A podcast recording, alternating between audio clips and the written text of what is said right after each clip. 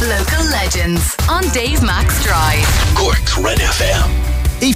For Barrett, the 50 60 challenge is happening this weekend, which I know what that stands for 50 miles with 60 pounds on the back of two Louth men. Um, as, a, as, a, as a Louth man, long time trans transposed into Cork. Uh, I, am delighted to see this story, and that two of my uh, county compatriots are, are, going through the pain. But this is this is in honour of your your late brother. Is that right? Uh, it is, yeah, in honour of Ricky. He um he passed away last October, but there he was battling cancer for six years. You're a Cork girl transposed to Louth now, is that it? Uh, yeah, I'm from just outside Skibbereen, but I'm up in Dundalk for college. Very good. And you've been there a few years? Yeah, I'm in third year now. Uh, and and the lads are friends of yours? Uh, yeah, Henry's my boyfriend and oh, Stephen's his best friend. So clearly yeah. they know how uh, difficult and emotional uh, period of time this has been for you, and, and, and is that what inspired yeah. them? Yeah, absolutely. They both Henry would have known him very well um, before he went, and Stephen met him a few times as well. So mm. they knew what kind of amazing lad Ricky was. Mm.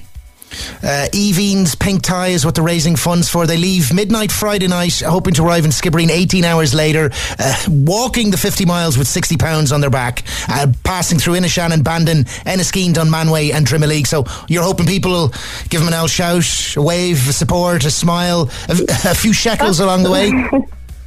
That's the hope, yeah. I hope to be in Skibbereen by about half six, seven o'clock on Saturday evening. Any support at all will be definitely welcome. Okay, nice one. Did you say Lachine? Is that where you said you're from? It's a f- fine thing that Henry and Stephen are doing. Uh, so go on the Louth men, go on the Dundalk men. Uh, Dunnes, Bishopstown, all the way to Skibbereen in honour of uh, oh. a, a, late Cork man uh, called Ricky Barrett. Uh, and um, fair play to the two of them, Aoife, and I hope I hope it's a, a weekend that you're all proud of what they're doing um, and that you raise great money. Why Aoibheann's Pink Tie? What's that? Um, it's a charity that's set up. It's based in Meath, but it helps children that are going through treatment in Crumlin Hospital. Gotcha. So they can help with anything. They're unbelievable. They help with accommodation, even money for diesel and stuff. Like there's just so much that people have support. to pay for. Support for people at a time. Yeah. That, that, all support is really welcome. I presume there's a bit of a rugby yeah. thing here. Is there Ruck for Ricky? Is the hashtag?